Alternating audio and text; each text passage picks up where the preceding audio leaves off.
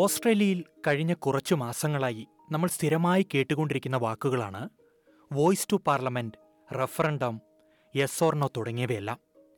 എന്താണ് voice to parliament എന്നും ഏതാനും മാസങ്ങൾക്കുള്ളിൽ ഓസ്ട്രേലിയയിൽ നടക്കാൻ പോകുന്ന റഫറണ്ടം എന്താണെന്നും ഇതിനോടകം തന്നെ മിക്കവർക്കും മനസ്സിലായിട്ടുണ്ടാകും. റഫറണ്ടത്തെ അനുകൂലിക്കുകയോ പ്രതികൂലിക്കുകയോ ചെയ്യുന്നതിന് മുൻപ് എന്താണ് വോയിസ് ടു പാർലമെന്റ് എന്ന് അറിഞ്ഞിരിക്കേണ്ടത് വളരെ പ്രധാനമാണ്. ഇതിന്റെ വിശദാംശങ്ങളാണ് നമ്മൾ കേൾക്കുവാൻ പോകുന്നത്. പ്രിയ ശ്രോതാക്കളെ എസ് ബി എസ് മലയാളത്തിൽ പോഡ്കാസ്റ്റുമായി ഞാൻ ജോജോ ജോസഫ്.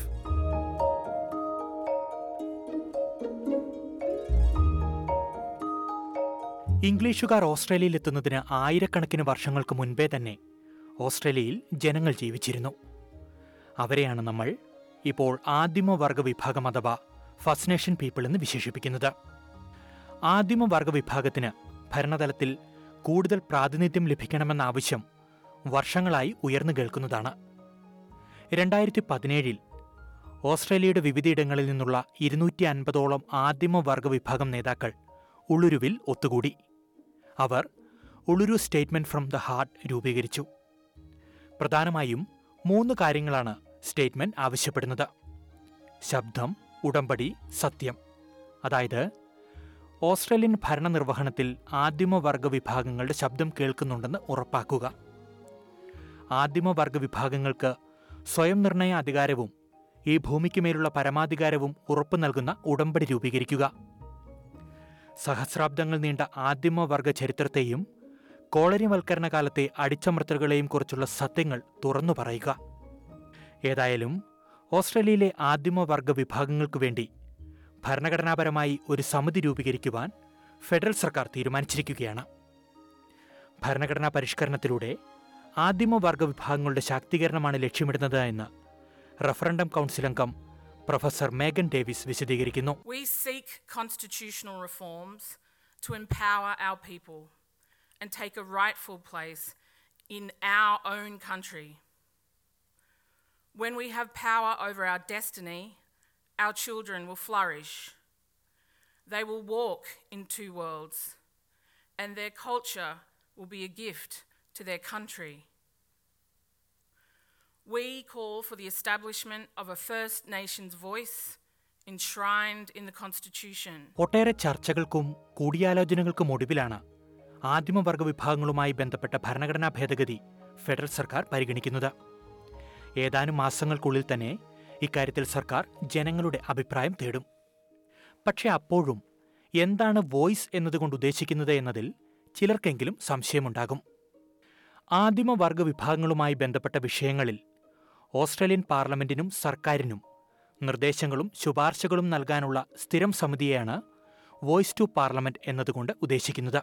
ഭരണഘടനാപരമായി രൂപീകരിക്കാൻ ഒരുങ്ങുന്ന ഈ സമിതി ആദിമവർഗ വിഭാഗങ്ങൾക്കും ടൊറസ്ട്രൈറ്റ് ദ്വീപുവാസികൾക്കും കൂടുതൽ പ്രാധാന്യം നൽകുമെന്നാണ് കരുതപ്പെടുന്നത് A permanent body to make representations to the Australian Parliament and the executive government on legislation and policy of significance to Aboriginal and Torres Strait Islander peoples.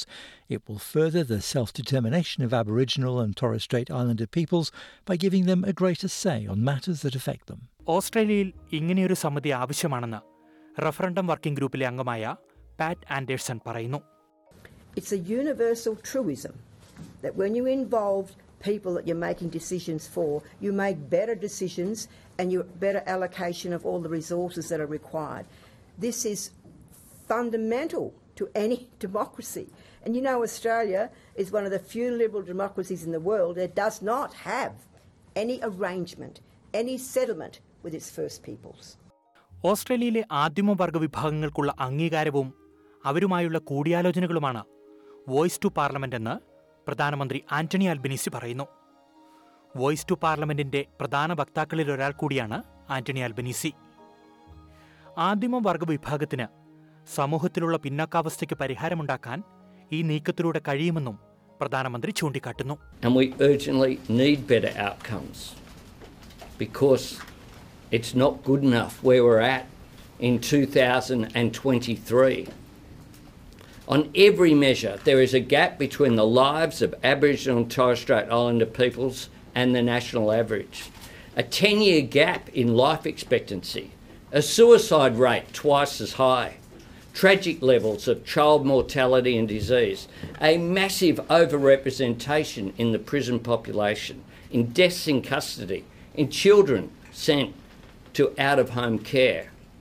And this is not because of a shortage of goodwill or good intentions on any side of politics, and it's not because of a lack of funds. It's because governments have spent decades trying to impose solutions from Canberra rather than consulting with communities.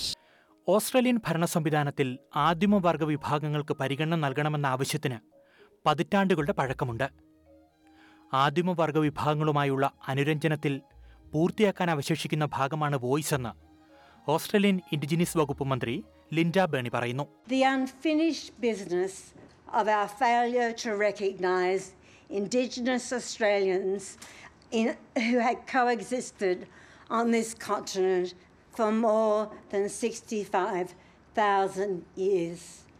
Now, 122 years after the Australian Constitution was formed, more than 80 years since William Cooper uh, had his petition, 35 years since the Barunga Statement, 30 years since Keating's Redfern speech, 16 years since John Howard promised a referendum to recognize, for recognition, 15 years since the apology, 13 years since the expert panel on constitutional recognition, and six years, everyone, since the Uluru Statement from the heart.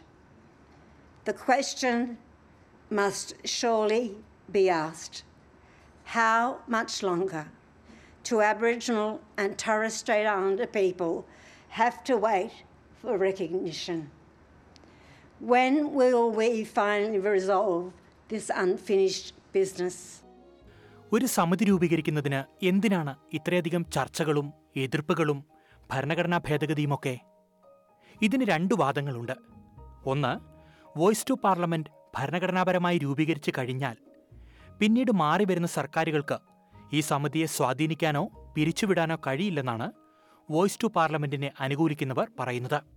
എന്നാൽ മുൻപ് രൂപീകരിച്ചിരുന്ന സമിതികൾ പോലെ തന്നെ ഇതും നിയമനിർമ്മാണത്തിലൂടെ രൂപീകരിക്കാമെന്ന് എതിർപക്ഷക്കാർ പറയുന്നു. അതേസമയം ഇത്തരം സമിതികളൊക്കെ മുൻപേ തന്നെ രൂപീകരിച്ചിട്ടുണ്ടെന്നും അതൊന്നും വിജയം കണ്ടിട്ടില്ല എന്നുമാണ് വോയിസിന്റെ പ്രധാന ശില്പിയും റഫറൻഡം വർക്കിംഗ് ഗ്രൂപ്പിലെ അംഗവുമായ മാസിയ ലാങ്ടൺ പറയുന്നത് Each of us here has been involved in a major initiative the Royal Commission into Aboriginal Deaths in Custody, the inquiry into the forced removal of Aboriginal children from their families, um, the Don Dale Royal Commission. Uh, I could go on and on. And in each case, we have doggedly recommended changes to stop the deaths, the incarceration, the early deaths, and the miserable lives. And it is so infrequently that our recommendations are adopted. This is why we cannot report on many improvements in the closing the gap indicators. And each year, people like you come along to listen to that misery fest. And each year, people go away wringing their hands. We're here to draw a line in the sand and say this has to change, people's lives have to improve. And we know from the evidence that what improves people's lives is when they get a say. And that's what this is about. Uluru സ്റ്റേറ്റ്മെന്റിലെ ശബ്ദം ഉടമ്പടി സത്യം ഇതിൽ ശബ്ദമാണ് ആദ്യം നടപ്പിലാക്കുന്നത് ഉടമ്പടി രൂപീകരണത്തിനായി ചർച്ചകൾ നടത്താൻ സർക്കാരിന് ആദിമവർഗ വിഭാഗത്തെ പ്രതിനിധീകരിക്കുന്ന ഒരു സമിതി ആവശ്യമാണ്. അതുകൊണ്ടാണ് വോയിസ് എന്ന സമിതി ആദ്യമേ രൂപീകരിക്കുന്നത്. ആദിമ ആദിമവർഗ വിഭാഗം നേതാവ് നോയൽ പിയേഴ്സിന്റെ വാക്കുകളിലേക്ക്.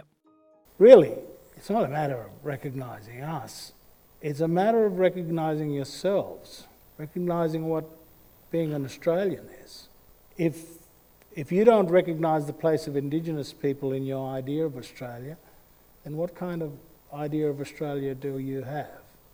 We won't truly recognise ourselves as Australians until mm. there's a proper place of Indigenous people in that idea of Australia. ഓസ്ട്രേലിയയിലെ ആദിമവർഗ വിഭാഗത്തിന് ഭരണഘടനാപരമായ പിന്തുണ നൽകുന്നതിനെ ഒട്ടുമിക്കവരും തുടക്കത്തിൽ പിന്തുണച്ചിരുന്നു എന്നാൽ പിന്നീട് ഇങ്ങോട്ട് പിന്തുണ കുറഞ്ഞു വരുന്നതായാണ് റിപ്പോർട്ടുകൾ സൂചിപ്പിക്കുന്നത് ഈ വിഷയത്തിൽ ലേബർ സർക്കാരും ഉഭയകക്ഷി പിന്തുണ പ്രതീക്ഷിച്ചിരുന്നു. എന്നാൽ ലിബറൽ സഖ്യം വോയിസ് ടു പാർലമെന്റിനെ പിന്തുണയ്ക്കേണ്ടതില്ല എന്ന നിലപാടാണ് സ്വീകരിച്ചത്. ഇതോടെയാണ് റഫറണ്ടം യെസ് ക്യാമ്പയിനും നോ ക്യാമ്പയിനും ആരംഭിച്ചത്. വോയിസ് ടു പാർലമെന്റിനെ കാൻബറ വോയിസ് എന്ന് വിളിച്ച പ്രതിപക്ഷ നേതാവ് പീറ്റർ ഡറ്റൻ ഭരണഘടനയിലെ ഏതൊരു മാറ്റവും ശാശ്വതമാണെന്ന മുന്നറിയിപ്പും നൽകി. If a voice is embedded in the Constitution, the Parliament can't change the voice or pass laws to override it. The Parliament cannot out legislate the Constitution. If Australians have buyer's remorse, the voice comes with a no returns policy. It's here to stay. And yet, this institution hasn't even been road tested. It hasn't been legislated, as has been the case in South Australia, and the Albanese government has this option available, open to them today. Voice to parliament രൂപീകരണം ആദിമവർഗ വിഭാഗത്തിന് പ്രായോഗിക നേട്ടങ്ങൾ ഉണ്ടാകുമെന്ന അവകാശവാദങ്ങളെ പ്രതിപക്ഷം തള്ളിക്കളയുന്നു. Voice to പാർലമെന്റിന് കൃത്യമായ രൂപരേഖകളില്ലെന്നും ഇത് രാജ്യത്തെ വംശീയമായി വിഭജിക്കുന്നതാണെന്നും നോ ക്യാമ്പയിൻ വക്താവ് വാരൻ മുണ്ടിനും പറയുന്നു. അതേസമയം വോയിസ് ടു പാർലമെന്റിനെ എതിർക്കുന്നവരെല്ലാം ഒരേ ടീമിലല്ല. ചിലർ മറ്റ് ചില നിർദ്ദേശങ്ങളാണ് മുന്നോട്ട് വയ്ക്കുന്നത്. വോയിസ് ടു പാർലമെന്റിന് പകരം ആയിരത്തി തൊള്ളായിരത്തി തൊണ്ണൂറ്റിയൊന്നിലെ റോയൽ കമ്മീഷൻ ശുപാർശകളും ഉടമ്പടിയുമാണ് നടപ്പിലാക്കേണ്ടതെന്ന് വിക്ടോറിയയിൽ നിന്നുള്ള സ്വതന്ത്ര സെനറ്റർ ലിഡിയ തോർപ്പ് ചൂണ്ടിക്കാട്ടി. ഏതായാലും ചർച്ചകളും തർക്കങ്ങളും വാദപ്രതിവാദങ്ങളുമൊക്കെ കൊഴുക്കുകയാണ്. തീയതി ഇതുവരെ പ്രഖ്യാപിച്ചിട്ടില്ലെങ്കിലും ഒക്ടോബറിനും നവംബറിനും ഇടയിൽ എപ്പോൾ വേണമെങ്കിലും ഹിതപരിശോധന നടക്കുമെന്നാണ് റിപ്പോർട്ടുകൾ. റഫറണ്ടം പാസ്സാകുവാൻ ഭൂരിപക്ഷം സംസ്ഥാനങ്ങളിലെ ഭൂരിപക്ഷം വോട്ടർമാരുടെയും പിന്തുണ ആവശ്യമാണ്. പ്രധാനമന്ത്രി അടക്കമുള്ള എസ് വക്താക്കൾ പറയുന്നത് തങ്ങൾക്ക് ശുഭാപ്തി വിശ്വാസമുണ്ടെന്നാണ് എന്നാൽ വോയിസ് ടു പാർലമെന്റ് രാജ്യത്തെ വംശീയമായി വിഭജിക്കുമെന്ന് നോ ക്യാമ്പയിൻ വക്താക്കളും ചൂണ്ടിക്കാട്ടുന്നു. വോയിസ് ടു പാർലമെന്റ് റഫറണ്ടം പാസ്സാകുമോ എന്നതിന് ഹിതപരിശോധന വരെ കാത്തിരുന്നേ മതിയാകൂ.